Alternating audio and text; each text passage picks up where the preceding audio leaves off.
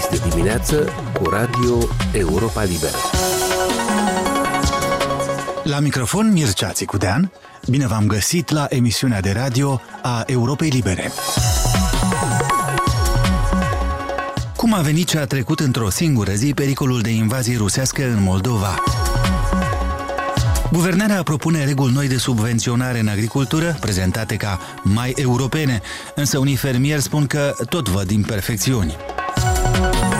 Relatare de la Washington despre ciudatul sondaj de opinie despre Elon Musk în fruntea companiei Twitter. Începând de luni 19 decembrie, toată presa moldoveană, apoi cea internațională, l-au citat pe șeful SIS de la Chișinău, Alexandru Musteață, cu declarații făcute la TVR Moldova despre o posibilă iminentă invazie rusească în Moldova. SIS a revenit apoi cu o precizare din care se putea înțelege că Musteață n-are informații noi despre vreun asemenea pericol militar, ceea ce a confirmat Musteață însuși mai târziu într-o nouă apariție televizată. Și mai bizar, într-o zi a confuziei la Chișinău, a fost că mesajul liniștitor cel mai convingător a venit de la ministrul de externe al țării vecine, România, cum veți auzi în relatarea Cristinei Popușoi.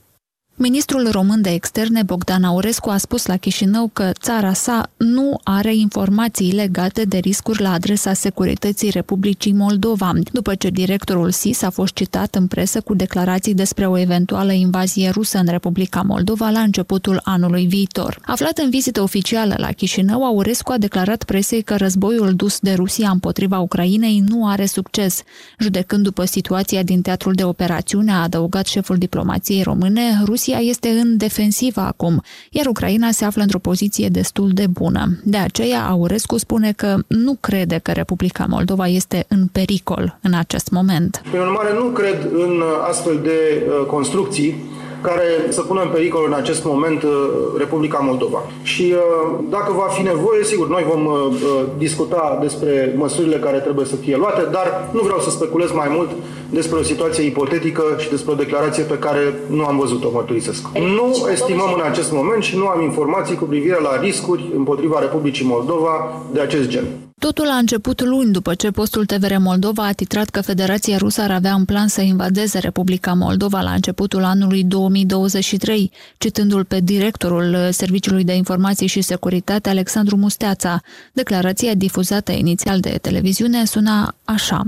Întrebarea nu este dacă Federația Rusă va face o nouă ofensivă spre teritoriul Republicii Moldova, dar când se va întâmpla acest lucru. Fie la începutul anului ianuarie-februarie, fie un pic mai târziu, martie-aprilie, dar uh, din informația care o deținem noi, Federația Rusă intenționează să meargă mai departe, având scopul de a crea o juncțiune cu regiunea transnistreană. Asta e teritoriul, teritoriul Republicii Moldova și atunci cu o claritate putem spune că da, ei au intenția să ajungă aici și să se conecteze, ce va urma ulterior, care vor fi intențiile lor nemijlocit în raport cu Chișinău, putem discuta, dar asta este un risc real și foarte înalt. Ulterior, Serviciul de Informații și Securitate a venit cu precizări la declarațiile făcute. Potrivit unui comunicat de presă emis de instituție, Musteața ar fi vrut să spună că obiectivul Federației Ruse de a crea un coridor terestru până în regiunea transnistreană este unul valabil și azi, iar o nouă ofensivă a Federației Ruse spre această direcție ar putea avea loc în 2023, însă punerea în aplicare a acestor scenarii depinde de evoluțiile războiului din Ucraina. În seara acelei aceleași zile, directorul SIS a apărut într-o emisiune la același post de televiziune și a făcut apel la calm, subliniind totuși că războiul va continua în 2023 și va rămâne un risc la adresa securității Republicii Moldova.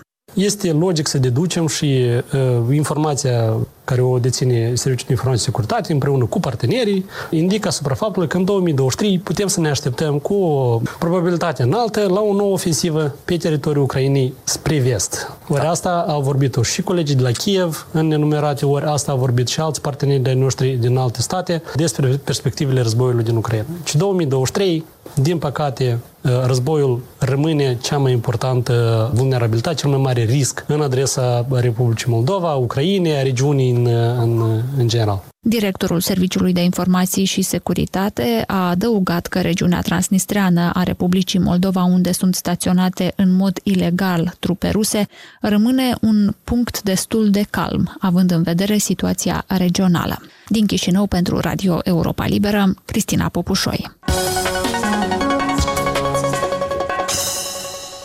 Autoritățile din Republica Moldova propun noi reguli de subvenționare a agricultorilor, inspirate din practicile, spun ei, europene. Fermierii cred că proiectul Ministerului Agriculturii este unul bun, dar insistă că pentru a fi ca în Uniunea Europeană, agricultorii ar trebui să primească plăți directe, iar fondul de subvenționare ar trebui să fie cu mult mai mare. Virginia Nica.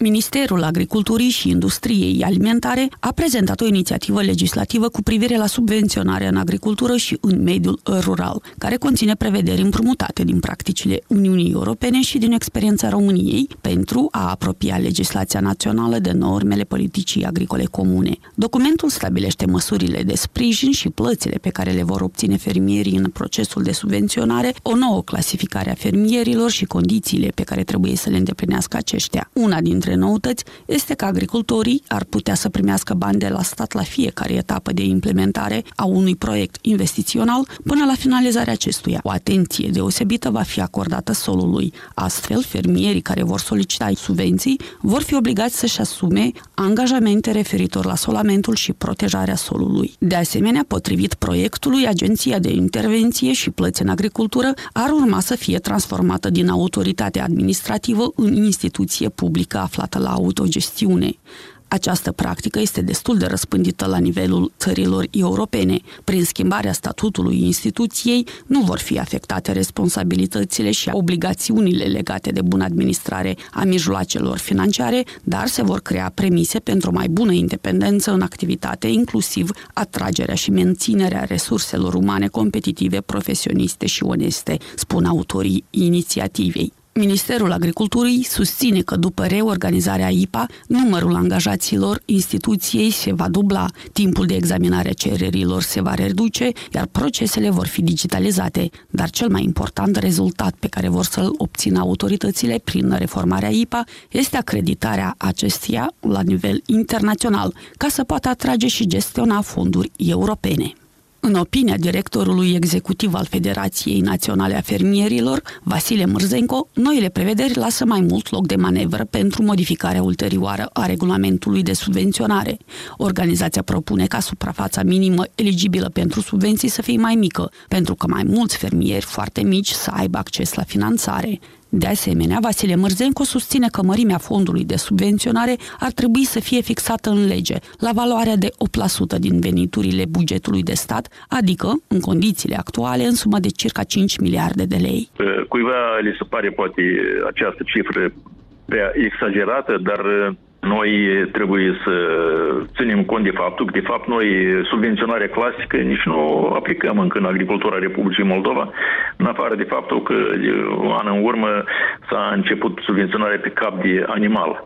Dar restul, majoritatea fermilor, fiind cele care practică activități pură agricolă, ele nu primesc subvenții clasice, adică la hectar sau la kilogramul de producție, la litru de lapte, etc. Prin urmare, reprezentantul fermierilor consideră că suma de 5 miliarde de lei ar trebui să fie repartizată pentru plățile directe și pentru actualele forme de subvenționare, în proporție de 50% fiecare și directorul executiv al Asociației Forța Fermierilor, Alexandru Slusari, consideră că trebuie reglementate foarte clar plățile directe pentru fermieri, care nu pot fi achitate în lipsa unui registru al agricultorilor sau a unui sistem informațional dedicat. Dacă noi vrem să acordăm legislația noastră la cea europeană, noi trebuie să, să înțelegem că plăți directe este subvenția, subvenția de bază în Uniunea Europeană. Și din punctul nostru de vedere, deja există posibilitatea de a acorda uh, plăți directe, mai ales că accizul, iată, este restituit ca, ca plată directă la hectar. Și este inadmisibil că mai departe, în continuare să fie blocat uh, această, uh, această plată foarte importantă. El a menționat că, din punct de vedere tehnic, proiectul se apropie de legislația europeană, însă este foarte important să fie sprijiniți în mod prioritar fermierii mici și mijlocii, iar mărimea fondului de subvenționare să fie una adecvată. Poate să fie legislația cea mai conformă cea mai bună, cea mai frumoasă, racordată la standardele europene, dar dacă în continuare noi o să fim, o să, o să mergem cu țărănita la finanțarea, și iată așa cum la noi pentru anul viitor efectiv rămân 300 de milioane pentru fondul de subvenționare, nicio legislație, cât de perfectă nu ar fi, nu ajută. La rândul său, expertul Viorel Chivriga de la IDIS Viitorul s-a arătat rezervat față de faptul că, într-un viitor apropiat în Republica Moldova, va exista un proces de subvenționare după modelul european. Modelul european, în principiu, el poate fi preluat, dar trebuie să ținem cont de faptul că noi nu avem resurse suficiente pentru subvenționare. Și, de fapt, dacă noi dorim ca beneficiarii, agricultorii să fie competitivi și nu numai piețele externe, dar și piața internă, trebuie să fie create niște condiții, măcar să fie ceva apropiate de cele pe care le au fermierii din Uniunea Europeană. E vorba de resurse financiare cu mult mai mari, este nevoie anume ca procesul de subvenționare să țină cont anume de toate transformările care au loc în, în agricultură și în mediul rural. Fondul Național de Dezvoltare a Agriculturii și Mediului Rural va constitui anul viitor 1,5 miliarde de lei. În 2022 a fost alocată inițial aceeași sumă, iar ulterior a fost majorată până la 1,75 miliarde de lei. Din Chișinău, pentru Radio Europa Liberă, Virginia Nica.